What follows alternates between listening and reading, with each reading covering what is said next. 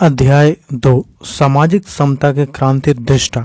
समय परिवर्तन के साथ साथ अब यह स्पष्ट हो चुका है कि डॉक्टर बाबा साहेब अंबेडकर सही अर्थ में एक बहुआयामी व्यक्तित्व के स्वामी थे।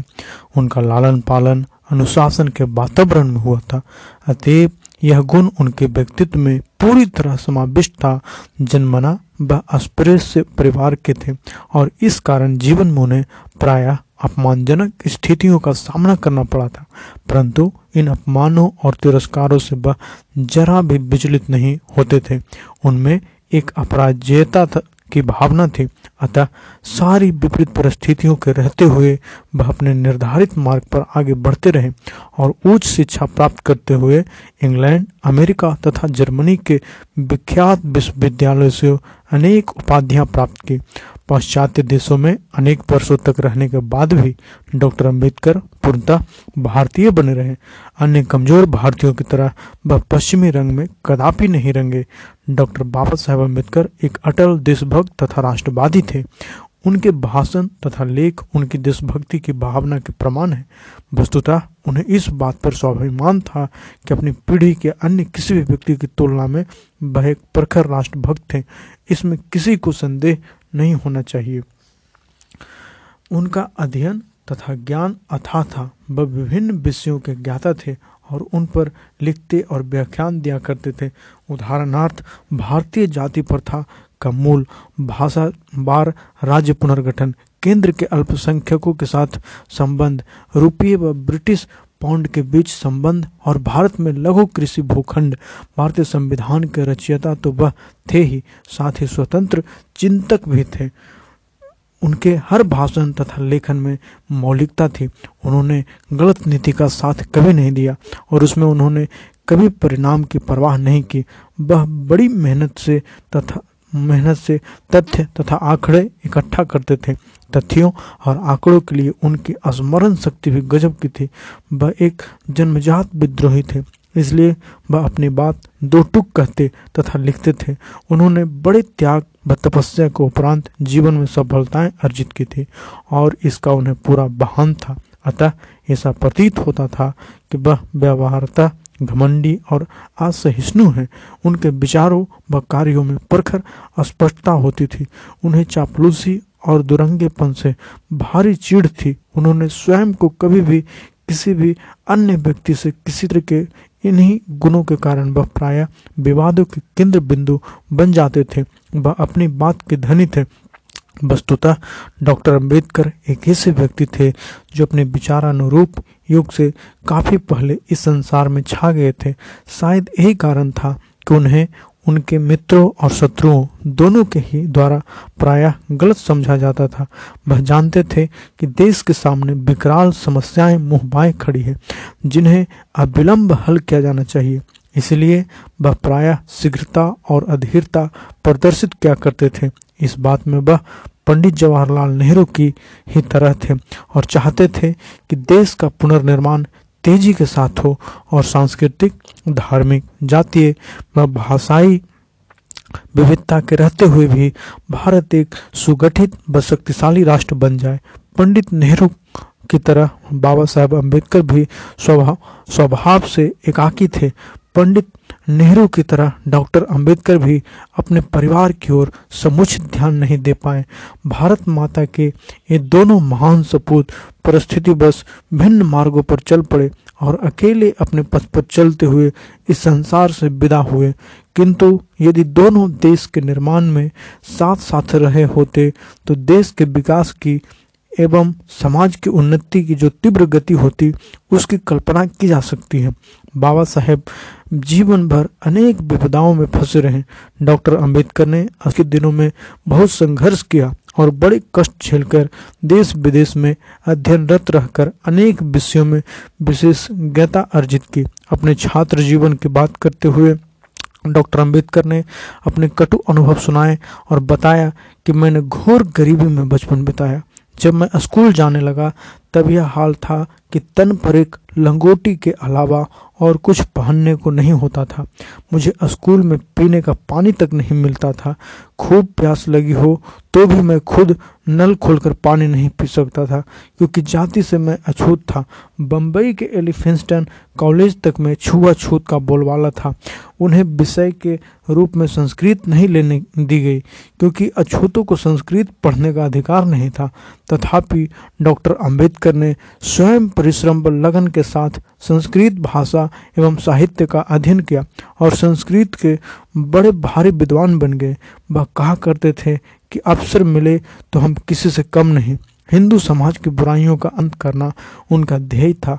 डॉक्टर अंबेडकर का दृढ़ निश्चय तथा संकल्प था कि वह भारतीय समाज के अस्पृश्यता अस्पृश्यता का कलंक मिटाकर ही दम लेंगे। अछूत जाति में उत्पन्न होने के कारण वह जीवन भर तिरस्कृत होते रहे। अस्पृश्यता निवारण के ध्येय हेतु उन्होंने अनेक ऊँचे पदों पर सेवारत होने के अवसर त्याग दिए और दलितों के मानवीय, सामाजिक तथा राजनीतिक अधिकारों के दी अधिकारों के लिए संघर्ष में स्वयं को पूरी तरह समर्पित किया। उन्होंने घोषणा की कि अछूतों के उद्धार में ही राष्ट्र का उद्धार है। अछूतों की मांग थी कि वर्णाश्रम व्यवस्था समाप्त की जाए और अधिकार उत्तरदायित्व तथा सामाजिक दर्जा जाति, जो कि मात्र एक अक्षमात है के आधार पर नहीं, अपितु गुण एवं योग्यता के आधार पर तय होना चाहिए। वह छूतों को तथा उनके महान सामाजिक क्रांति के ध्येय को एक नई सभ्यता के उषा काल के रूप में देखते थे। डॉक्टर साहब के व्याख्यान तथा लेखन इस बात के प्रमाण है कि वह पूर्णतः तर्कवादी थे। जो बात तर्क सम्मत नहीं हो, उसे वह कदापि नहीं मानते थे। अंधविश्वासों और कर्म कांडों में उनकी तनिक भी आस्था नहीं थी। स्वभाव से और शिक्षा से भी किसी भी प्रकार की अस्पष्टता से उन्हें चिढ़ थी। तर्क की दृष्टि से उनके वक्तव्य अकाट्य होते थे। भले ही हमें वे किसी भी, किसी ही, कितने ही अप्रिय और कटु क्यों न लगते रहे हो, इस संदर्भ में टाइम्स ऑफ़ इंडिया तेईस मई उन्नीस सौ चौवन के अंक में छपी टिप्पणी का उदाहरण प्रासंगिक होगा। टाइम्स ने लिखा था कि डॉक्टर अंबेडकर का राजनीतिक जीवन एक ऐसे व्यक्ति की त्रासदी है जो यह सोचना, सोचता है कि राजनीतिक तर्क शास्त्र की कायल है। वह सोचते हैं कि वही चीज़ सही है जो तर्क सम्मत हो अस्प्रियता इसलिए गलत है क्योंकि वह तर्कहीन है। डॉक्टर अंबेडकर तर्क को आधारभूत मानते हैं और तर्क के मार्ग से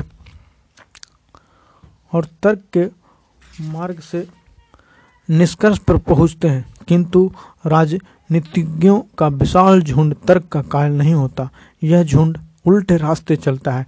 यह अपने निष्कर्ष के अनुसार तर्क गढ़ लेता है। बाबा साहेब हर एक स्थिति को अपने देश की जमीनी हकीकत से जोड़कर देखते और मूल्यांकन करते थे।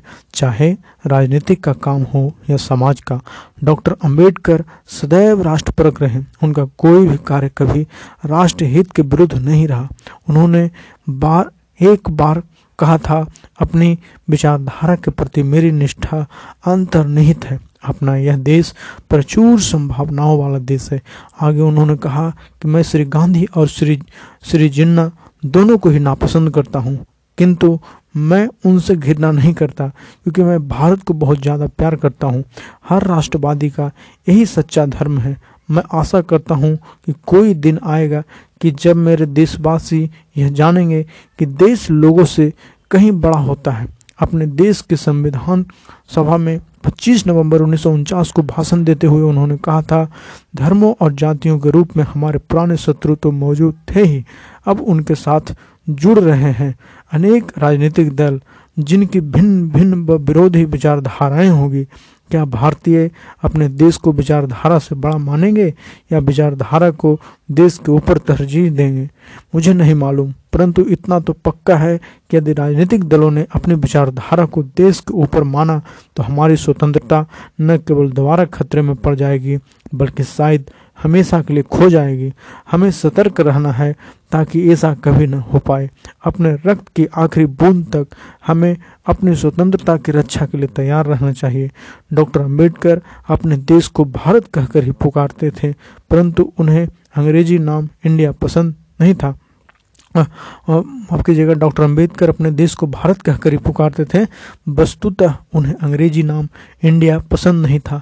Annihilation annihilation of caste. Annihilation of caste नामक अपनी पुस्तक में डॉक्टर बाबा साहब अंबेडकर ने लिखा है, मैं निस, मैं निसंशय यह कह सकता हूँ कि समाज व्यवस्था को बदलने, बदले बगैर प्रगति संभव नहीं है।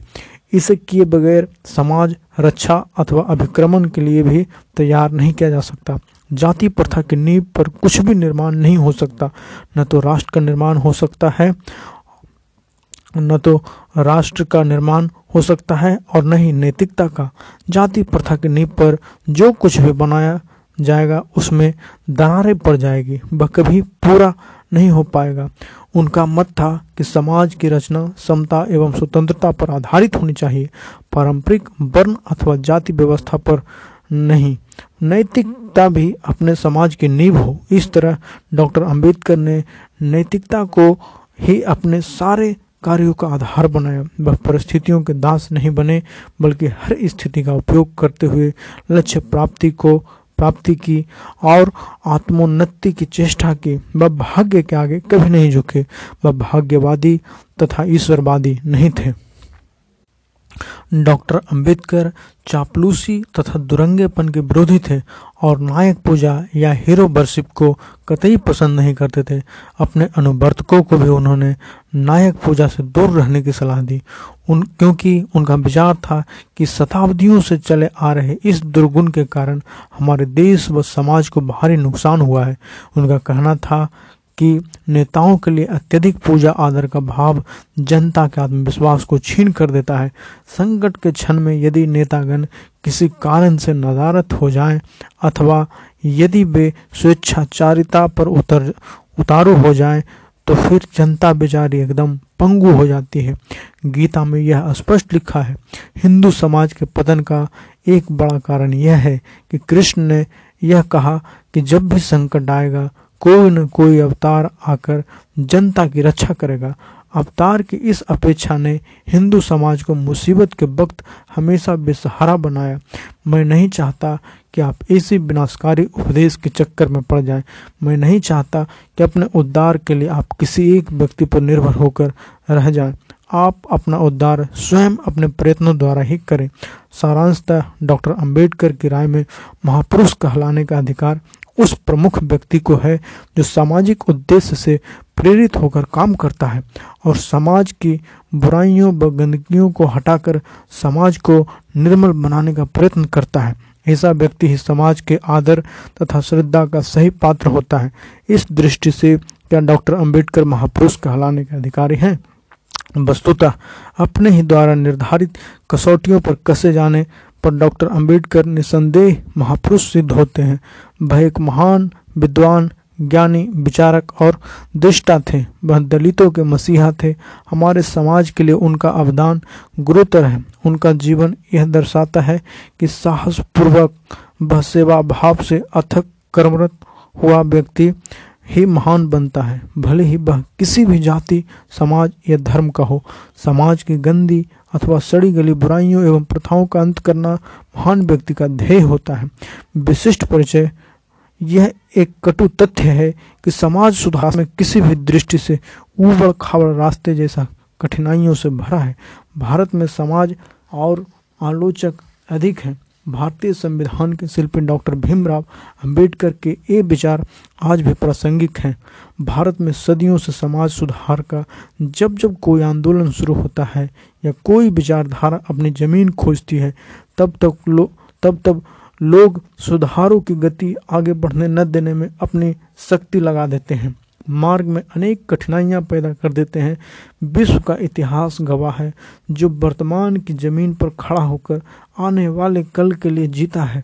कल को रास्ता बताता है, उसका लोग हर तरह के, कल को रास्ता बताता है, उसका लोग हर तरह से विरोध करते हैं। यहाँ भी सत्य है कि ऐसे समाज सुधारकों का जितना विरोध होता है, उतनी ही शक्ति और गति से समाज सुधार के कार्य नए मूर्त रूप लेने लगते हैं। नए लोग इन विचारों से जुड़ने लगते हैं और कारवा आगे बढ़ता चला जाता है। भले ही मार्ग में कष्ट एवं कांटे हों, प्राचीन काल में समाज के सदस्यों को विभिन्न सामाजिक कार्य सौंपे गए थे, परंतु ये कार्य विभिन्न वर्गों के प्रतीक बन गए। आगे चलकर आगे चलकर समाज के विभिन्न वर्गों ने जाति का रूप लेकर समाज को विभाजित सा कर दिया। इससे दूरियाँ बढ़ती गई। जाति का विकृत रूप बस यहीं से शुरू हुआ। इन दूरियों से हिंदू समाज कमज़ोर ही नहीं हुआ, वरन एक बहुत बड़ा भाग अपने को उपेक्षित महसूस करने लगा। ऐसा उनका समझना ठीक भी था। इस उपेक्षा तिरस्कार और यहाँ तक कि अमानवीय व्यवहारों ने इस वर्ग को चदाया भी। और अपने लिए तथा समाज में उचित स्थान प्राप्त करने के लिए प्रेरणा भी दी। इस श्रृंखला के अग्रणी व्यक्तित्व वीर महार जाति में जन्मे और देश के दलितों के मसीहा कहलाने वाले डॉक्टर भीमराव राम जी अंबेडकर की जीवन यात्रा का उल्लेख हम यहाँ करेंगे।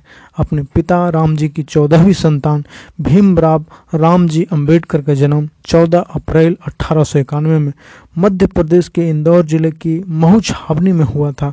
उनकी माता का नाम भीमाबाई था। उस समय उनके पिता राम जी सिपाही थे। बाद में बस सूबेदार मेजर के पद तक पहुँचे। बस सूबेदार राम जी के नाम से ही जाने जाते थे। धार्मिक विचारों के राम जी कबीर के प्रशंसक थे। इसका प्रभाव बालक भीमराव पर भी पड़ा। मांस मदिरा से परहेज करने वाले राम जी के पिता, करने वाले राम जी के पिता धार्मिक और उदार स्वभाव के थे। इस कारण घर का वातावरण, आर्थिक कठिनाइयों के बावजूद भी विवाद रहित था। भीमराव को यह सब विरासत में प्राप्त हुआ। अंबेडकर के पिता सूबेदार राम जी अठारह सौ चौरानवे में सेना की सेवा से निवृत्त हुए। वह बम्बई गए फिर सतारा पहुँचे। वहाँ उन्हें नौकरी मिल गई। सारा परिवार सतारा चला गया। राम जी के चौदह बच्चे हुए, जिनमें से बलराम, आनंद राव, बहन मंजुला, तुलसी ही बची। इस बीच सूबेदार राम जी सकपाल का स्थानांतरण गोरेगांव हो गया।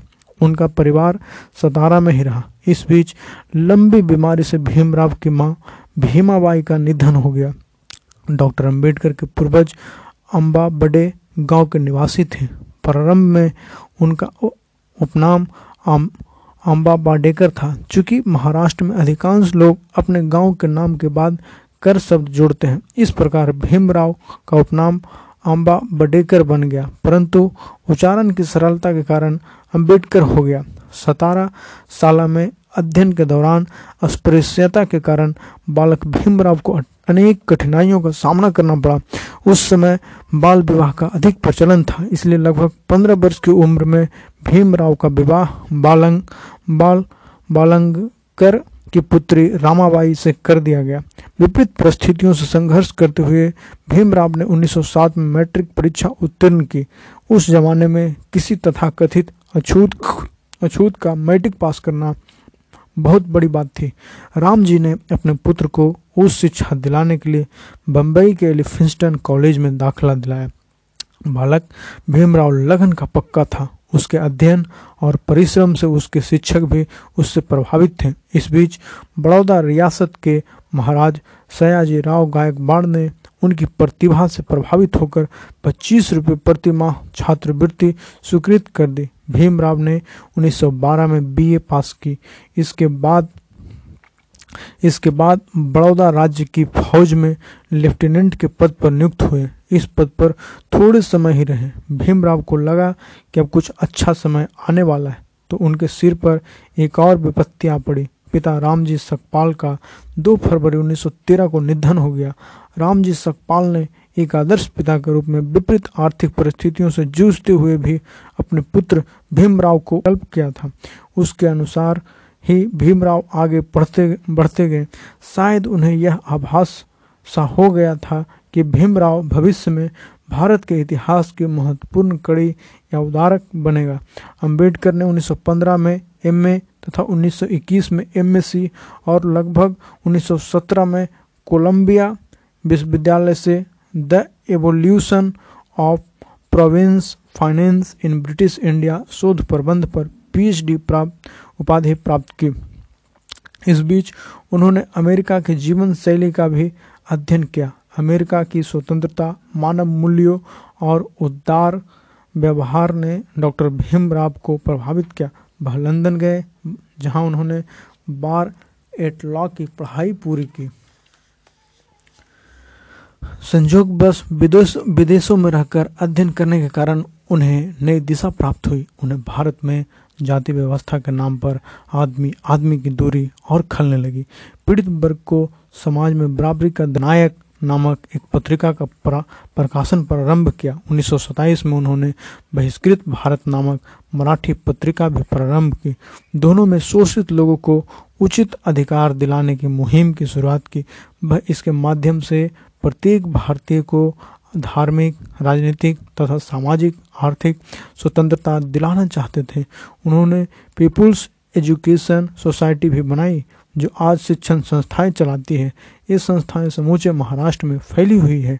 यह एक हकीकत है कि ब्रिटिश शासन द्वारा जब भारतीयों को प्रशासन की बागडोर सौंपने की बात चली, तब डॉक्टर अंबेडकर ने गोलमेज बैठकों में अछूतों का प्रतिनिधित्व किया। उनका मत था कि अछूतों के सर्वांगीण विकास के लिए पृथक निर्वाचन प्रणाली आवश्यक है। हालाँकि महात्मा गांधी तथा अन्य तत्कालीन नेताओं ने इस मांग का विरोध किया।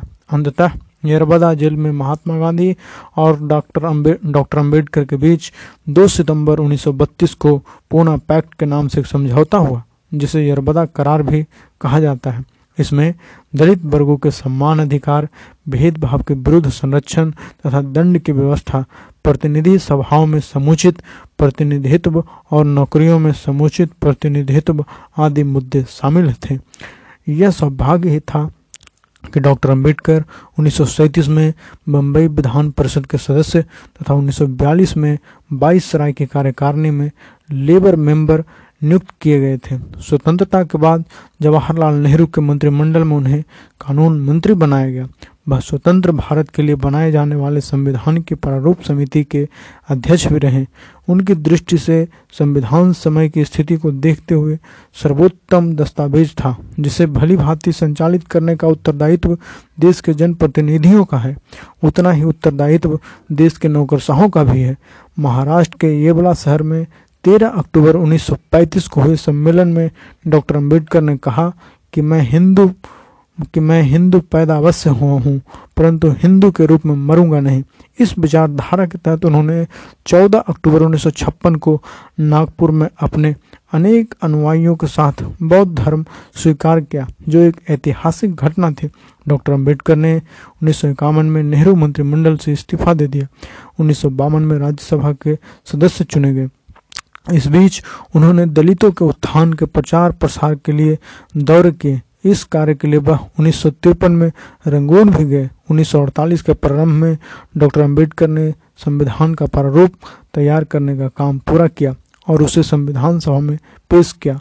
नवंबर उन्नीस सौ उनचास में कुछ संशोधनों सहित यह प्रारूप स्वीकार कर लिया गया।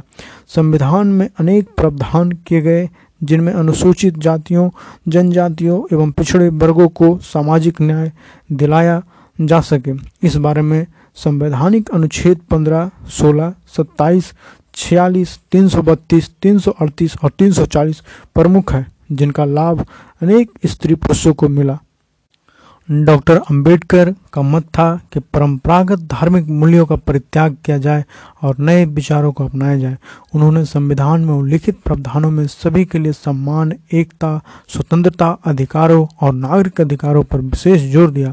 डॉक्टर अंबेडकर जीवन के हर क्षेत्र, सामाजिक, आर्थिक और राजनीतिक में लोकतंत्र के पक्षधर थे।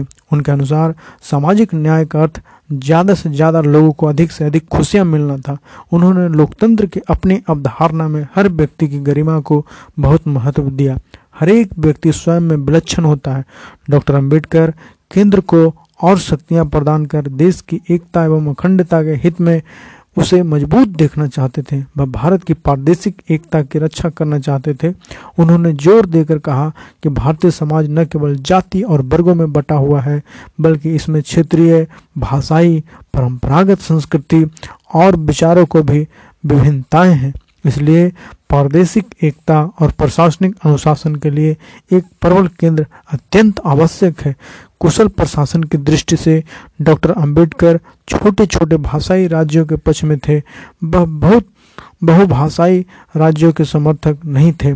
भाषाई राज्यों की स्थापना के लिए वह कुछ शर्तें लगाते थे। जैसे एक राज्य की एक ही भाषा हो, भाषाई राज्य आर्थिक तौर पर अपना बोझ उठाने के योग्य हो और राज्य की राजकीय या ऑफिशियल लैंग्वेज भाषा हिंदी हो, और जब तक हिंदी समर्थ नहीं हो जाती, तब तक अंग्रेज़ी हो। इतिहास के पन्नों में उन्हें अब संविधान के मुख्य शिल्पकार के रूप में याद किया जाता है। संसद भवन के प्रांगण में उनके आदमकद प्रतिमा इसी रूप में उनकी याद ताज़ा करती रहती है। अंबेडकर ही एक ऐसे महान युग पुरुष हैं, जिनकी प्रतिमाएँ समूचे भारत में जगह जगह मिलती है। कठिन परिश्रम तथा दूरदर्शिता की दृष्टि से निर्मित हिंदू कोड बिल को लेकर सरकार से उनका मतभेद हो गया। और उन्होंने कानून मंत्री के पद से भी इस्तीफा दे दिया। 1956 में बाबा साहेब अंबेडकर ने अपनी अंतिम रचना बुद्ध और उनका धम्मम का समापन किया। इस ग्रंथ की रचना में उन्होंने कई वर्ष लगाए और बौद्ध धर्म पर सैकड़ों ग्रंथों का अध्ययन किया। इस ग्रंथ में उन्होंने बौद्ध धर्म की शिक्षाओं को मूल रूप में वैज्ञानिक ढंग से लिखा। यह ग्रंथ अनेक देसी व विदेशी भाषाओं में अनुदित होकर छप चुका है। भारत में जातिवाद का सूक्ष्म विश्लेषण करते हुए डॉक्टर अंबेडकर का कहना था कि यह न तो श्रम विभाजन पर आधारित है और न ही प्राकृतिक क्षमताओं पर। जाति व्यक्तियों के लिए पहले से ही काम निर्धारित करती है। उनके प्रशिक्षण और उनके मौलिक क्षमताओं के आधार पर नहीं। जाति पांति का निर्धारण जन्म और माता पिता के सामाजिक दर्जे पर किया जाता है। जाति व्यवस्था जिन विषैले सिद्धांतों पर आधारित है, उनसे कुंठाएँ जन्मती है। इसके कारण बदलती परिस्थितियों के अनुरूप व्यवसाय और काम धंधे में परिवर्तन करना असंभव हो जाता है, जिससे बेकारी बढ़ती है। इसके साथ ही यह भ्रांति भी दृढ़ होती है कि सब नियति का खेल है और प्रगति असंभव है। उन्होंने ठोस तर्क देकर सिद्ध किया कि चतुर, वर्ण और जाति प्रथा के कारण ही भारत की बहुत बड़ी जनसंख्या अस्थायी रूप से अक्षम हो गई है। डॉक्टर अंबेडकर का राष्ट्रवाद, दलितों और निर्धनों तथा देश प्रेम के उद्धार के साथ प्रारंभ हुआ था। उन्होंने उन्होंने उन्हें समानता और नागरिक अधिकार दिलाने के लिए संघर्ष किया। राष्ट्रीयता संबंधित उनके विचार केवल गुलाम देशों की मुक्ति तक ही सीमित नहीं है, वरन वह प्रत्येक व्यक्ति की स्वतंत्रता चाहते हैं। उनके अनुसार समता के विनाश, स्वतंत्रता अधूरा लोकतंत्र है। और स्वता के बिना नीरी तानाशाही में परिवर्तित हो सकती है। इसलिए वह समता और स्वतंत्रता दोनों का आश्वासन देने वाले समाज व्यवस्था चाहते थे। उन्हें सामाजिक क्षमता अथवा मानवतावाद के क्रांति दृष्टा कहना पूर्णतः सत्य होगा। 6 दिसंबर उन्नीस को बाबा साहेब डॉक्टर भीमराव अंबेडकर का नई दिल्ली में निधन हो गया। लेकिन उनकी अंत्येष्ट बम्बई में की गई, जहाँ एक विशाल स्तूप चैत्य भूमि के रूप में बना हुआ है, जिसे हर रोज हज़ारों नर नारी श्रद्धा भाव से देखने आते हैं। सामाजिक न्याय और समता निसंदेह, जब तक भारत का संविधान विद्यमान है, तब तक सामाजिक अन्याय के विरोध में विश्वव्यापी संघर्ष चल रहा है। जब तक अपने अधिकारों से वंचित, परंतु उनके प्रति सचेत, दलित समतांग करते हुए संघर्षरत रहेंगे, तब तक बाबा साहेब डॉक्टर अंबेडकर को दी जाने वाली श्रद्धांजलि एक उग्र संदेश के रूप में प्रस्तुत रहेगी। अतः उनके द्वारा उठाए गए क्रांतिकारी कदम सफ़र करते रहेंगे। यद्यपि मानव सभ्यता का अतीत शानदार था लेकिन उसमें अनेक कलंक भी हैं। प्राचीन यूनानी और रोमन राजाओं तथा सामंतों के साथ सामंतों के यहाँ गुलाम रखने की प्रथा थी। ये गुलाम उनके यहाँ सभी प्रकार के छोटे और गंदे काम किया करते थे। अमेरिका में 1860 तक गुलामी की प्रथा विद्यमान थी और वह शायद और अधिक चलती रही चलती रहती। यदि अब्राहम लिंकन जैसे महान नेता के नेतृत्व में लड़े गए गृह युद्ध की सफलता के साथ उसे समाप्त न कर दिया गया होता। भारतीय समाज का सबसे बड़ा कलंक अस्पृश्यता अथवा छुआछूत की प्रथा रही है, जो कि वर्ण अथवा जाति प्रथा के पतन का परिणाम है। भारतीय संविधान द्वारा कानूनी तौर पर इस कलंकित प्रथा को समाप्त कर दिया है, समाप्त कर दिया है। भारतीय संविधान द्वारा कानूनी तौर पर इस कलंकित प्रथा को समाप्त कर दिया है। इसमें हमारे संविधान के जनक बाबा साहेब डॉक्टर अंबेडकर की निर्णायक भूमिका रही है। वस्तुतः डॉक्टर अंबेडकर भारतीय समाज के शोषित दलित वर्ग के सबसे सशक्त प्रवक्ता एवं हिमायती रहे हैं। वह जीवन पर्यंत सभी प्रकार की सामाजिक विषमताओं के विरुद्ध लड़ते रहे। सामाजिक न्याय के लिए तथा दलित और दमित मानवता की स्वतंत्रता के लिए उन्होंने संघर्ष छेड़ दिया था। दलितों के उद्धार के लिए लड़ा गया धर्म युद्ध ही बाबा साहेब की सबसे बड़ी विरासत है।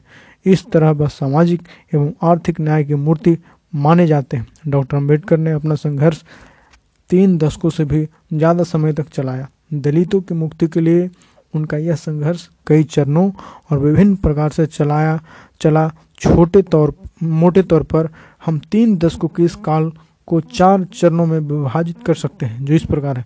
पहला 1917 से 1930 तक के काम में डॉक्टर अंबेडकर ने जन जागरण की ज्योति जलाई और दलितों के सामाजिक, धार्मिक अधिकारों के लिए लंबा एवं सशक्त संघर्ष छेड़ा।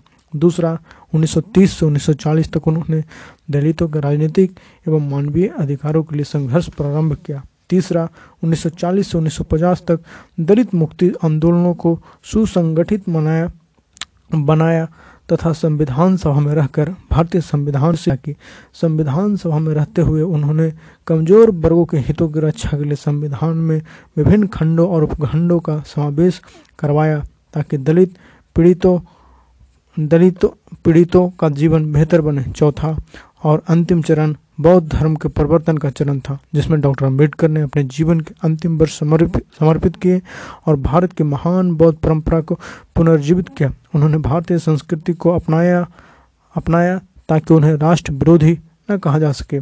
जन जागृति अभियान। 1917 से 1930 तक डॉक्टर अंबेडकर ने दलित मुक्ति के लिए व्यापक जन जागृति अभियान चलाया और देशवासियों को यह बताने का प्रयत्न किया कि दलित वर्गों को, दलित वर्गों की दशा कितनी दयनीय है और उनका जीवन कितना कष्ट, कष्टमय तथा हृदय विदारक है। इस दरमियान उन्होंने न केवल दलितों की समस्याओं को उजागर किया, बल्कि उस दमनकारी सामाजिक व्यवस्था का भी पर्दाफाश किया, जिसने करोड़ों दलितों को जानवरों से भी बदतर जीवन जीने के लिए बाध्य कर रखा था। वर्ण जाति और छुआछूत की व्यवस्था को डॉक्टर साहब ने इसके लिए उत्तरदायी ठहराया। डॉक्टर अंबेडकर, दलित और शोषित नेता के रूप में 1917 में उस समय उभरे, जब वह मताधिकार समिति के समक्ष वक्तव्य देने के लिए गए। मताधिकार समिति मॉन्टेग्यू, चेम्सफोर्ड सुधारों के संदर्भ में एक प्रतिवेदन तैयार कर रही थी। उन्होंने मताधिकार समिति के समक्ष इस बात की जोरदार वकालत की कि दलितों को पृथक मताधिकार दिया जाए और बम्बई के विधानमंडल में उन्हें उनकी जनसंख्या के अनुपात में प्रतिनिधित्व दिया जाए। हर क्षेत्र में उनकी भागीदारी सुनिश्चित की जाए। 21 जनवरी 1920 को साप्ताहिक पत्र प्रारंभ किया। इस पत्र का उद्देश्य था भारत के दलित वर्ग के समस्याओं के हल के लिए संघर्ष करना। इस साप्ताहिक के प्रथम अंक के संपादकीय में उन्होंने लिखा आज जितने भी समाचार पत्र मौजूद हैं, वे सब किसी न किसी जाति के हितों की रक्षा में लगे हुए हैं। वह अन्य जातियों के हितों की और दृष्टिपात नहीं करते। हमारा यह देश विषमताओं की जड़ है। सत्ता और ज्ञान के अभाव में अब ब्राह्मण तथा दलित वर्ग प्रगति से वंचित हैं। गरीब, अयोग्यता और अज्ञान ने विशाल दलित समाज को गहरे गर्त में डाल रखा है। ऊंच जाति के लोगों ने उनके उभरने के सभी मार्ग अवरुद्ध कर दिए। तीन अप्रैल 1927 को डॉक्टर अंबेडकर ने एक अन्य समाचार पत्र शुरू किया। इसका इसका नाम था बहिष्कृत भारत। नए सुधारों के परिप्रेक्ष्य में इस पत्र ने दलित वर्गों की समस्याओं को उठाया। इस पत्र ने जनसंख्या के अनुपात में प्रतिनिधित्व की जोरदार मांग की और इसके लिए अभियान चलाए। इस पत्र के द्वारा डॉक्टर अंबेडकर ने समाज से यह मांग की कि सारे मंदिर और जल स्रोतों पर अछूतों को प्रवेश एवं उपयोग का अधिकार मिले। एक सशक्त सामाजिक कार्यकर्ता के रूप में में मई 1920 में नागपुर में अछूतों का एक अखिल भारतीय सम्मेलन डॉक्टर अंबेडकर ने संयोजित किया। इस सम्मेलन की अध्यक्षता के लिए महाराजा कोल्हापुर को आमंत्रित किया गया। सम्मेलन के अंत में डॉक्टर अंबेडकर ने एक अंतरजातीय भोज का आयोजन रखा। इसमें सारी दलित जातियों के लोगों को आमंत्रित किया गया। डॉक्टर अंबेडकर स्वयं महार जाति के थे। महार जाति में ही अट्ठारह उपजातियाँ थीं, जिनके बीच आपस में रोटी बेटी का व्यवहार भिन्न था। डॉक्टर अंबेडकर ने सामने अंबेडकर के सामने यह समस्या आ खड़ी हुई कि इन सारी उपजातियों को और अन्य दलित उपजातियों को एक साथ एक जगह बैठकर भोजन करने के लिए कैसे तैयार किया जाए? उपजातियों के लोग एक दूसरे के साथ बैठकर रोटी खाने के लिए भी तैयार नहीं होते थे। इस घटना ने डॉक्टर अंबेडकर के सामने दो प्रश्न ला खड़े किए। पहला तो यह कि सारे दलित वर्गों को एक संगठित समूह में किस तरह लाया जाए और दूसरा, यह कि सारे हिंदू समाज में कैसे समतापूर्ण एकता उत्पन्न की जाए ताकि सवर्ण हिंदू और अवर्ण हिंदू एक साथ आ सके और अवर्ण हिंदुओं को हिंदू समाज में उनका सही स्थान एवं सम्मान मिले, मिल सके। तत्पश्चात मार्च 1924 में डॉक्टर अंबेडकर ने बम्बई के परेल क्षेत्र में दामोदर हॉल दामोदर हॉल में एक बैठक बुलाई। जिसमें दलित वर्गों की समस्याओं पर विचार किया। इस बैठक के बाद 20 जुलाई 1924 को उन्होंने बहिष्कृत हितकारिणी सभा का गठन किया। इस सभा का यह उद्देश्य था कि दलित वर्गों में शिक्षा का, दलित वर्गों में शिक्षा का प्रसार किया जाए, उनकी आर्थिक स्थिति को सुधारा जाए और उनके दुख दर्द का प्रतिनिधित्व भी किया जाए। वस्तुतः हिंदू धर्म और हिंदू समाज की जाति प्रथा के प्रति डॉक्टर अंबेडकर की अपनी एक अलग दृष्टि थी। जाति प्रथा के अंतर्गत हिंदू समाज अस्पृश्यताओं को अस्पृश्यताओं को समाज की मुख्य धारा से अलग मानता था। हिंदू धर्म ने यह मिथक बना रखा था कि दलित लोग स्वाभाविक रूप से हीन हैं और उन्हें समाज के ऊँचे वर्गों की हर बात चुपचाप माननी चाहिए। पालो फ्रे ने ने ठीक ही कहा है कि चुप्पी की इस संस्कृति के अंतर्गत सर्वहारा, सर्वथा मुख है। उन्हें सामाजिक परिवर्तन की प्रक्रिया में रचनात्मक योगदान देने से रोका गया। उन्हें अपनी स्वयं की दशा के बारे में भी विचार करने नहीं दिया गया। अर्थात, वे सचेत रूप से समाज के सामाजिक, ऐतिहासिक परिवर्तन में भाग नहीं ले सकते। डॉक्टर अंबेडकर के अनुसार, जाति प्रथा ने राष्ट्र के सामाजिक ताने बाने को भारी क्षति पहुंचाई और खास तौर पर कमज़ोर वर्गों को अत्यधिक नुकसान पहुँचाया है। जाति प्रथा ने भारत की एकता को खंडित कर दिया है। और हिंदुओं को हज़ारों छोटे छोटे समाजों में बांट कर रख दिया है। जाति प्रथा के कारण भारतीय जनता का एक बड़ा हिस्सा सामाजिक, आर्थिक परिवर्तन के कार्यों में हाथ नहीं बटा सकता है। उन्हें अलग थलग रखा जाता है। डॉक्टर अंबेडकर ने निसंकोच घोषणा की कि मैं उस हिंदू समाज दर्शन को अस्वीकार करता हूँ जो भगवत जो करता हूँ कि जो भगवत गीता में उल्लिखित है। यह समाज दर्शन, सांख्य दर्शन के त्रिगुण सिद्धांत पर आधारित है। मेरा यह विचार है कि इसमें कपिल मुनि के दर्शन को क्रूरतापूर्वक तोड़ मरोड़ का मरोड़ कर प्रस्तुत किया है, जिससे कि जाति प्रथा और विषमताओं को हिंदू सामाजिक जीवन का एक सिद्धांत बना दिया गया है। जब तक ऐसे राजसी हिंदुवाद के जुए के नीचे अछूत लोग पीड़ा पाते रहेंगे, तब तक उन्हें अच्छे जीवन की कोई आशा नहीं रखना चाहिए। इस धर्म ने और इस समाज व्यवस्था ने हमें चौपट कर दिया है। लेकिन बात यहीं खत्म नहीं हो जाती। सच तो यह है कि इससे हिंदू समाज और अंततः भारत देश नष्ट हो जाएगा। अतः समता, एक समता एवं एकता के लिए अथक प्रयास किए जाए। डॉक्टर अंबेडकर ने दलितों का नेतृत्व करते हुए सभी प्रकार के सामाजिक, धार्मिक एवं आर्थिक भेदभावों के विरुद्ध संघर्ष किया। 27 जनवरी, फरवरी तो 27 को बम्बई के विधान परिषद में भाषण देते हुए उन्होंने कहा, शासन को चाहिए कि वह दलितों की हर तरह से सहायता करें। डॉक्टर अंबेडकर ने इस भाषण में मांग की कि अछूतों को समाज में समान अधिकार मिले और उन्हें तालाबों, कुओं और नलों से निर्बाध पानी भरने दिया जाए तथा इसमें उनके और सवर्णों के बीच कोई भेदभाव न किया जाए। मुंबई विधान परिषद के इस भाषण के बाद डॉक्टर अंबेडकर ने एक नए संघर्ष की रूपरेखा बनाई। उन्होंने तय किया कि वे महाड़ नगर के चौदार तालाब तक एक बड़ा जुलूस ले जाएँगे और इस जुलूस में शामिल दलित वर्ग के लोग तालाब का पानी पिएँगे इस तालाब पर अछूतों का प्रवेश निषिद्ध था। डॉक्टर अंबेडकर ने इस निषेध को तोड़ने का फैसला किया। इस तरह डॉक्टर अंबेडकर ने एक नए अहिंसक सत्याग्रह की शुरुआत की। डॉक्टर अंबेडकर के इस संघर्ष को मीठा पानी तालाब सत्याग्रह कहा जाता है। डॉक्टर अंबेडकर के आह्वान पर 19 मार्च उन्नीस सौ सताईस को दस हज़ार स्त्री पुरुष महाड नगर में एकत्रित हुए। अगले दिन से उन्होंने चौदार तालाब की ओर प्रयाण किया कि उन्हें नगर पालिका के आधिपत्य वाले इस तालाब से पानी पीकर अपना अधिकार सिद्ध करना था। जुलूस का नेतृत्व डॉक्टर अंबेडकर ने स्वयं किया। तालाब पर पहुंचकर सबसे पहले डॉक्टर अंबेडकर ने पानी पिया और उसके बाद उनके साथ हज़ारों नर नारियों ने ऐसा ही करके पानी पीने के अपने अधिकार को सिद्ध कर दिया। यह वास्तव में एक बड़ी ऐतिहासिक घटना थी। इसके पहले अछूतों ने अपने अधिकारों के प्रति ऐसी जागरूकता और ऐसा दृढ़ निश्चय कभी नहीं दर्शाया था। डॉक्टर अंबेडकर ने कहा, अछूत भी इंसान है। 1920 का पूरा वर्ष सामाजिक न्याय को मांगने के संघर्ष में बीता। 25 दिसंबर उन्नीस को डॉक्टर अंबेडकर ने महाड में एक महती सभा को संबोधित किया। उन्होंने कहा, मैं सबसे पहले अपने विरोधियों को यह बता देना चाहता हूँ कि चावदार तालाब का पानी पिए बगैर हम कोई नहीं, हम कोई मर नहीं गए थे। हम अगर तालाब पर पानी पीने गए तो केवल यह सिद्ध करने के लिए कि दूसरों की तरह हम भी इंसान हैं। डॉक्टर अंबेडकर ने आगे कहा उन्होंने महाड में जो सम्मेलन बुलाया है, वह हमारे देश में समाज के एक नए युग का सूत्रपात करने वाला है। उन्होंने फ्रांस के इतिहास से ऐसी ही एक घटना का उदाहरण दिया और कहा कि बरसाई के फ्रेंच नागरिकों ने यह घोषणा की थी कि ईश्वर ने सभी मनुष्यों को समान पैदा किया है। बरसाई में मानवाधिकारों का एक घोषणा पत्र भी जारी किया गया था जिसमें सामाजिक, धार्मिक और राजनीतिक विशेषाधिकारों के विरुद्ध विद्रोह करने को कहा गया था। संक्षेप में डॉक्टर अंबेडकर ने घोषणा की कि राजनीतिक का अंतिम लक्ष्य यही होना चाहिए कि वह मानवाधिकारों की हर हालत में रक्षा करे। बाबा साहेब मनुस्मृति के प्रति विद्रोह की भावना रखते थे, इसलिए महाट के सम्मेलन में कई प्रस्ताव पास किए गए, जिनमें दलित लोगों के सामाजिक, धार्मिक और राजनीतिक उन्नयन की बात कही गई।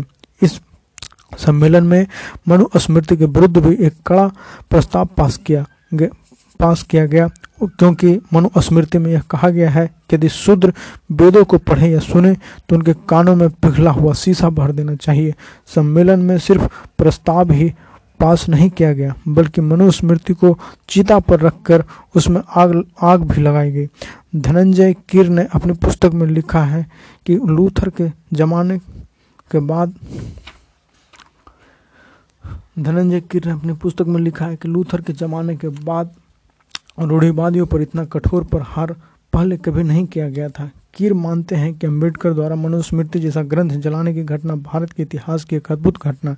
डॉक्टर अंबेडकर ने इस दिन न केवल इस ग्रंथ को जलाया, बल्कि यह मांग की कि विशाल हिंदू समाज के लिए एक नई संहिता गढ़ी जानी चाहिए। कीर का कहना है कि महाट नगर इस तरह से भारत का बिटनबर्ग बन गया। महाट की सफलता के बाद डॉक्टर अंबेडकर ने तीन मार्च 1930 को एक और सत्याग्रह प्रारंभ किया। गांधी जी का डांडी मार्च इसके दस दिन बाद हुआ था। डॉक्टर अंबेडकर ने अछूतों को संगठित किया और उन्हें इस बात के लिए तैयार किया कि वे उक्त तिथि को नासिक में कालाराम मंदिर के सामने जमा हो और उसमें प्रवेश करें। इस सत्याग्रह के लिए 500 नारियों सहित पंद्रह हज़ार से भी अधिक लोग नासिक में कालाराम मंदिर के सामने जमा हुए। सत्याग्रह छोटे छोटे समूहों में अहिंसक ढंग से किया गया और सत्याग्रहियों ने गिरफ्तारियाँ दी। यह एक ऐतिहासिक कदम था। डॉक्टर अंबेडकर विधि सम्मत नेता थे। उनका यह अहिंसक आंदोलन इस तरह एक महीने से भी अधिक चलता रहा। 19 अप्रैल को भगवान राम की मूर्ति की 19 अप्रैल को भगवान राम की मूर्ति की रथ यात्रा निकाली जाने वाली थी। इस रथ यात्रा में कोई गड़बड़ी न हो, इसलिए मंदिर के न्यासियों और सत्याग्रह के नेताओं के बीच बातचीत चली और यह समझौता हुआ कि अछूतों को रथ यात्रा के निकट जाने दिया जाएगा और उन्हें रथ स्पर्श कर लेने दिया जाएगा। परंतु रथ यात्रा शुरू होने पर जब सत्याग्रही भगवान राम के रथ के निकट जाने लगे तो कुछ स्वर्ण हिंदुओं ने उन निहत्ते सत्याग्रहियों को घेर लिया और उन पर लाठियों तथा पत्थरों की बरसात कर दी। इस अचानक आक्रमण में डॉक्टर अंबेडकर समेत कई सत्याग्रही बुरी तरह घायल हो गए। इस सब के बावजूद डॉक्टर अंबेडकर का मंदिर पर भी आंदोलन जारी रहा। परिणाम स्वरूप कालाराम मंदिर पूरे साल बंद रहा। नासिक सत्याग्रह के कारण कट्टरपंथी हिंदुओं में बड़े रोष की भावना व्याप्त हुई। विशेषकर गाँव में अछूतों के साथ बड़े पैमाने पर दुर्व्यवहार होने लगा और उन्हें तरह तरह से सताया जाने लगा। तथापि यह सत्याग्रह पाँच वर्ष तक लगातार जारी रहा। सत्याग्रह के इतनी लंबी अवधि तक चलने के बाद भी कट्टरपंथी हिंदुओं के विचार में कोई परिवर्तन नहीं आया। परिणामतः डॉक्टर अंबेडकर ने 13 अक्टूबर 1935 को निकट निकटस्थ नगर एबला में एक सम्मेलन बुलाया इस सम्मेलन में यह तय किया जाना था कि नासिक सत्याग्रह के संबंध में भावी कार्यक्रम क्या हो। एबला में इस अवसर पर भाषण देते हुए डॉक्टर अंबेडकर ने सभी क्षेत्रों में अछूतों की दुर्दशा का दर्दनाक चित्रण किया और बताया कि हिंदू समाज के अंग होते हुए भी किस तरह से उन्हें अपने न्यूनतम अधिकारों को प्राप्त करने के लिए भी कितना संघर्ष और त्याग करना पड़ता है। उन्होंने कहा कि अब समय आ गया है कि अछूतों को यह निर्णय लेना पड़ेगा कि क्या वे हिंदू धर्म में बने रहें अथवा उन्हें त्याग कर किसी अन्य धर्म को अपनाएँ ताकि उन्हें एक सही सामाजिक हैसियत और उचित व्यवहार मिल सके। उन्होंने कहा कि हम मेरा दुर्भाग्य है कि मैं एक हिंदू घर में पैदा हुआ। अपने जन्म की घटना को तो मैं बदल नहीं सकता था, परंतु मैं बड़ी गंभीरता के साथ यह कहना चाहता हूँ कि मैं हिंदू के रूप में मरूँगा नहीं। डॉक्टर अंबेडकर का मंदिर कोई अक्सीमक आकस्मिक घटना नहीं थी, बल्कि वह डॉक्टर अंबेडकर की एक सुविचारित सामाजिक न्याय प्राप्ति की रणनीति का हिस्सा थे। इस तरह डॉक्टर अंबेडकर यह चाहते थे कि दलितों के उद्धार का आंदोलन हमारे स्वतंत्रता संघर्ष के केंद्र में आ जाए। गांधी जी ने नमक सत्याग्रह शुरू करके जिस तरह से अंग्रेज़ी उपनिवेशवाद उपनिवेशवाद को चुनौती दी थी, उसी तरह उसके भी कुछ पूर्व डॉक्टर अंबेडकर ने हिंदू समाज के जातिवादी उपनिवेश उपनिवेशवाद को चुनौती दी थी ताकि दलित समाज सवर्ण हिंदुओं के चंगुल से मुक्ति पा सके। इस तरह डॉक्टर अंबेडकर जहाँ एक और देश के स्वतंत्रता संग्राम से जुड़े हुए थे। वहीं दूसरी ओर वह दलितों के मुक्ति के संघर्ष के भी अग्रदूत थे। डॉक्टर अंबेडकर मूर्ति पूजा में विश्वास नहीं रखते थे, इसलिए यह माना जाना चाहिए कि मंदिर प्रवेश का उनका कार्यक्रम किसी धार्मिक उद्देश्य से प्रेरित नहीं था, बल्कि उसका लक्ष्य सामाजिक न्याय था। 1920 से 1930 तक उन्होंने इसी तरह के सामाजिक धार्मिक सुधारों के लिए अनेक संघर्ष किए, ताकि हिंदू समाज में दलितों के अधिकारों की स्थापना हो सके। परंतु 1930 के बाद उन्होंने इस तरह के प्रयत्न को छोड़ दिया। उन्होंने दलितों के सामाजिक उन्नयन के लिए उनके शैक्षणिक और राजनीतिक उत्कर्ष का कार्यक्रम बनाना शुरू किया। डॉक्टर अंबेडकर को नासिक सत्याग्रह के बाद शायद यह विश्वास हो गया था कि इस तरह के आंदोलनों से कट्टरपंथी हिंदू समाज के दृष्टिकोण को बदला नहीं जा सकता। डॉक्टर अंबेडकर ने सारी परिस्थिति पर पूर्ण विचार किया और अपने आंदोलन के लिए एक नई दिशा निर्धारित की। अब उन्होंने दलितों के लिए पृथक निर्वाचन क्षेत्र बनाने की मांग प्रस्तुत की। इस काल में डॉक्टर अंबेडकर का राजनीतिक दृष्टिकोण पूरी तरह बदल गया। उन्नीस सौ अट्ठाईस में उन्होंने साइमन कमीशन के सामने सभी के लिए सामान्य निर्वाचन क्षेत्र तथा व्यस्क मताधिकार की मांग की थी, परंतु उन्नीस सौ तीस के गोलमेज परिषद में उन्होंने दलित वर्गों के लिए पृथक निर्वाचक 1928 में उन्होंने साइमन कमीशन के सामने सभी के लिए सामान्य निर्वाचन क्षेत्र तथा व्यस्क मताधिकार की मांग की थी। परंतु 1930 की गोलमेज परिषद में उन्होंने दलित वर्गों के लिए पृथक निर्वाचन क्षेत्र की मांग की। दलित वर्ग के प्रतिनिधित्व के रूप में डॉक्टर अंबेडकर ने लंदन में हुए सभी गोलमेज परिषदों में भाग लिया। पहली गोलमेज परिषद नवंबर 1930 में हुई। इस परिषद में बोलते हुए डॉक्टर अंबेडकर ने भारत में अस्यों की दशा का वर्णन करते हुए कहा, डेढ़ सौ वर्षों के ब्रिटिश शासन में भी अछूतों की दशा में जरा भी सुधार नहीं हुआ। उन्हें कुओं से पानी नहीं लेने दिया जाता, उन्हें मंदिरों में प्रवेश नहीं करने दिया जाता। ब्रिटिश सरकार उन्हें पुलिस व सेना में भर्ती नहीं करती क्योंकि वे अछूत हैं। गोलमेज परिषद में डॉक्टर अंबेडकर के भाषण ने सबका ध्यान आकृष्ट किया। डॉक्टर अंबेडकर ने दलित वर्गों के मूल अधिकारों का एक घोषणा पत्र तैयार किया, जिसमें दलितों के धार्मिक, आर्थिक व सांस्कृतिक अधिकारों की रक्षा की बात कही कही कही गई थी। यह घोषणा पत्र गोलमेज परिषद की अल्पसंख्यक उप समिति को दिया गया। इसमें उन्होंने अस्पृश्यता निवारण की मांग की और कहा कि सभी नागरिकों के समान अधिकार होने चाहिए। द्वितीय गोलमेज परिषद लंदन में 27 अगस्त 1931 को हुई। इस परिषद के एक साल बाद 14 अगस्त 1932 को ब्रिटिश शासकों ने सांप्रदायिक निर्णय कम्युनल अवार्ड की घोषणा की। इस पर महात्मा गांधी ने यह निश्चय किया कि वे 20 सितंबर से क्रिमिनल अवार्ड के विरुद्ध आमरण अनशन प्रारंभ करेंगे। तब पंडित मदन मोहन मालवीय और कुछ अन्य हिंदू नेताओं ने 19 सितंबर 1932 को बम्बई में एक सम्मेलन बुलाया, जिसका उद्देश्य था कि इस गुत्थी को किसी तरह सुलझाया जाए और गांधी जी की प्राण रक्षा की जाए। पंडित मदन मोहन मालवीय ने डॉक्टर अंबेडकर को तार देकर आग्रह किया कि वह भी इस सम्मेलन में भाग ले। सम्मेलन के पूर्व डॉक्टर अंबेडकर ने एक वक्तव्य जारी किया। इस वक्तव्य में कहा गया कि भारत में पूर्व काल में बहुत से महात्मा हुए हैं, जिनके जीवन का मुख्य उद्देश्य अस्पृश्यता को दूर कर, दलितों की दशा में सुधार कर उन्हें समाज का सामान्य अंग बना देना था। लेकिन वे सभी महात्मा अपने उद्देश्य में विफल रहे। महात्मा आए और चले गए, लेकिन अछूत बेचारे ज्यों के त्यों अछूत ही बने रहे।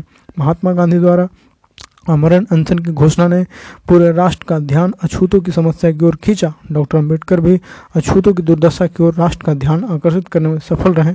20 सितंबर 1932 को जेल में गांधी जी का अमरण अनशन शुरू हो गया। इसके दूसरे दिन प्रतिनिधि मंडल गांधी जी से मिला। डॉक्टर अंबेडकर भी इस प्रतिनिधि मंडल में थे। डॉक्टर अंबेडकर की मांग थी कि दलितों को एक सीटें दी जानी चाहिए, जबकि कम्युनल अवार्ड में उनके लिए केवल इकहत्तर सीटें रखी गई थी। अंततः 148 सीटों पर समझौता हुआ। तदनुसार पुणे में यरबदा जेल में महात्मा गांधी और डॉक्टर अंबेडकर के बीच एक ऐतिहासिक समझौता पर हस्ताक्षर हुआ। इस समझौते को पूर्ण समझौता के नाम से पुकारा जाता है। इस समझौते के अंतर्गत दलित वर्गों को पहली बार राजनीतिक आरक्षण राजनीतिक आरक्षण प्रदान किया गया। अपने बौद्धिक शक्ति तथा बल के आधार पर दलित तंत्रीय आकांक्षाओं को रूल्स कास्ट फेडरेशन की स्थापना की स्थापना के समय डॉक्टर अंबेडकर ने दलित मुक्ति का प्रसिद्ध नारा दिया। इस अवसर पर दलित वर्गों को सलाह देते हुए उन्होंने कहा, आपको मेरी आखिरी सलाह यह है कि आप शिक्षित हो, संगठित हो और आंदोलन करें। आप अपने आप पर भरोसा रखें। जो संघर्ष आपके सामने है बस साधारण संघर्ष नहीं, बल्कि वह मानवीय व्यक्तित्व के पूर्ण उद्धार का संघर्ष है। वस्तुतः, डॉक्टर अंबेडकर अछूतों के लिए आधे अधूरे कार्यक्रमों में विश्वास नहीं रखते थे। वह चाहते थे कि सारे सुधार, परिपूर्णता के साथ कार्यान्वित हो। अछूतों की अछूतों को स्वतंत्रता समानता और भाईचारा मिले एवं उनका सामाजिक और राजनीतिक उन्नयन हो। उनका विश्वास था कि राजनीतिक और आर्थिक सत्ता मिले बगैर अछूतों का सामाजिक उद्धार निरर्थक होगा। यह सौभाग्य था कि 20 जुलाई 1942 के दिन डॉक्टर अंबेडकर को बाईसराय की काउंसिल में मेंबर बनाया गया और उन, और उन्हें श्रम विभाग सौंपा गया। इस हैसियत से उन्होंने श्रमिक सुधार के बहुत से कानून बनाए और गर्भवती महिला श्रमिकों के लिए तीन माह के सवैतनिक छुट्टी का प्रावधान कराया भारत के स्वतंत्र होने पर वह देश के प्रथम विधि मंत्री नियुक्त किए गए। उनतीस अगस्त उन्नीस को उन्हें सर्वसम्मति से संविधान सभा की संविधान मसविदा समिति का अध्यक्ष चुना गया। मसौदा समिति का अध्यक्ष चुना गया। उन्होंने बड़ी मेहनत, लगन और दूरदर्शिता के साथ आधुनिक भारत का संविधान तैयार किया। उन्हें भारत संविधान के मुख्य शिल्पी के रूप में अंतर्राष्ट्रीय ख्याति मिली। संविधान में उन्होंने ऐसे बहुत से खंडों और उपखंडों का प्रावधान कराया जो प्रगतिशील भारतीय समाज के प्रतीक हैं और दलितों के हितों की रक्षा करते हुए सामाजिक न्याय की स्थापना करते हैं। इस संविधान का मसौदा मसौदा डॉक्टर अंबेडकर ने 26 नवंबर 1948 को संविधान सभा में प्रस्तुत किया। अपने जीवन के अंतिम वर्षों में डॉक्टर अंबेडकर इस निष्कर्ष पर पहुँचे कि यदि देश की सामाजिक न्याय और सर्वांगीण प्रगति के मार्ग पर चलना है तो उसे अपनी एक प्राचीन विरासत को पुनः अपनाते हुए भगवान बुद्ध के उपदेशों का अनुसरण करना होगा। 1935 के नासिक सत्याग्रह की विफलता के बाद से ही वे हिंदू धर्म से उनका मन उनका मन पूरी तरह उचट गया था। तब से वह सामाजिक न्याय की स्थापना करने वाले किसी तर्कपूर्ण दर्शन की तलाश में थे। 30 मई 1936 को बंबई में हुए अछूतों के सम्मेलन में डॉक्टर अंबेडकर ने एक अत्यंत प्रभावशाली और लंबा भाषण अध्यक्ष के रूप में दिया। उन्होंने कहा, धर्म परिवर्तन के दो दो दोहरा दोहरे पक्ष हैं। धर्म परिवर्तन के दो दोहरे पक्ष हैं। एक पक्ष सामाजिक तथा धार्मिक और दूसरा है, भौतिक तथा आध्यात्मिक। लेकिन चाहे कोई पक्ष हो या कोई विचार हो, असली ज़रूरत इस बात की है कि यह समझा जाए कि अस्पृश्यता कहाँ से शुरू हुई, किस तरह पनपी और उसका आज क्या स्वरूप है। बिना इस बात को, बात के समझे धर्म परिवर्तन की मेरी घोषणा के अर्थ को आप नहीं समझ पाएँगे। मैं चाहूँगा कि अस्पृश्यता का सही मतलब समझने के लिए आप उन सारे अत्याचारों को याद करें जो आप पर सवर्णों ने किए। यह स्मृति ही दलित अछूतों को आंदोलित कर पाएगी। डॉक्टर साहब ने एक सवाल किया, आप लोगों में से बहुत कम यह समझे हो, समझते होंगे कि आखिर इस तरह की घटनाएँ क्यों होती है? आखिर इस सारी दुष्टता और क्रूरता की जड़ कहाँ है? हमारे लिए यह ज़रूरी है कि हम इस बात को समझें कि यह कोई दो आदमियों के बीच का झगड़ा नहीं है। अस्पृश्यता की समस्या, वर्ग संघर्ष का मामला है। यह संघ सवर्णों और अछूतों के बीच चल रहा एक संघर्ष है। यह एक वर्ग द्वारा दूसरे वर्ग के विरुद्ध किए जाने वाले अन्याय का मामला है। वर्ग संघर्ष का संबंध सामाजिक हैसियत से है। एक वर्ग द्वारा समानता की मांग किए जाते ही, दूसरे वर्ग से उसका संघर्ष छिड़ जाता है। बीस वर्षों से भी अधिक के गहन विचार, मंथन, चिंतन और आत्म अनुभव के बाद डॉक्टर अंबेडकर ने भगवान बुद्ध के मार्ग पर चलने का निर्णय लिया। 14 अक्टूबर उन्नीस सौ छप्पन को नागपुर में वह अपने लाखों अनुवर्तकों सहित बौद्ध धर्म में दीक्षित हुए। एक बौद्ध के रूप में ही उन्होंने निर्वाण प्राप्त किया। इस तरह उन्होंने इक्कीस वर्ष पूर्व की गई अपनी इस घोषणा का निर्वाह किया, जिसमें कहा था कि वह हिंदू के रूप में नहीं मरेंगे। डॉक्टर अंबेडकर दलितों के मुक्तिदाता और सामाजिक न्याय के मसीहा थे। उन्होंने आधुनिक भारत के करोड़ों दलितों को एक नया आदर्श और एक नई विचारधारा दी।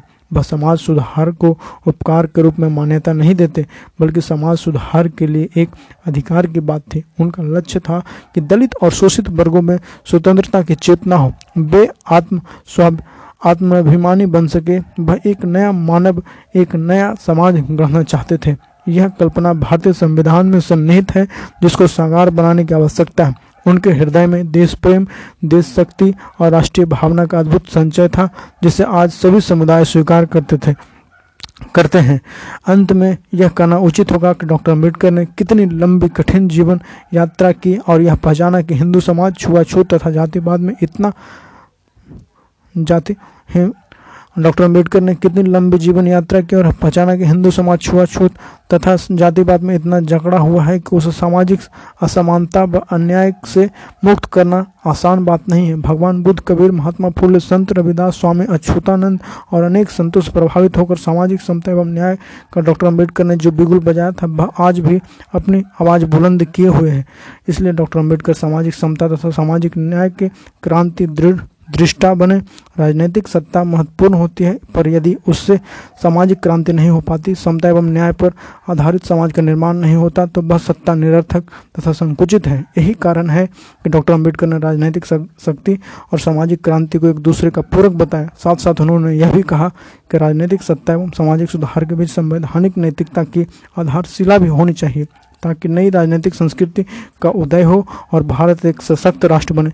मात्र खोखले नारों तथा भ्रमित वादों से देश तथा समाज का भला होने वाला नहीं है, जैसा कि गत पचपन सालों के अनुभवों से सिद्ध होता है। इसी क्रम में डॉक्टर अंबेडकर ने कहा था, यदि शक्ति और प्रभुत्व का स्रोत किसी विशेष समय अथवा किसी विशेष समाज में सामाजिक तथा धार्मिक है तो सामाजिक सुधार एवं धार्मिक सुधार को आवश्यक सुधार के रूप में स्वीकार किया जाना चाहिए। इसी के साथ अध्याय तो समाप्त होता है। Thank you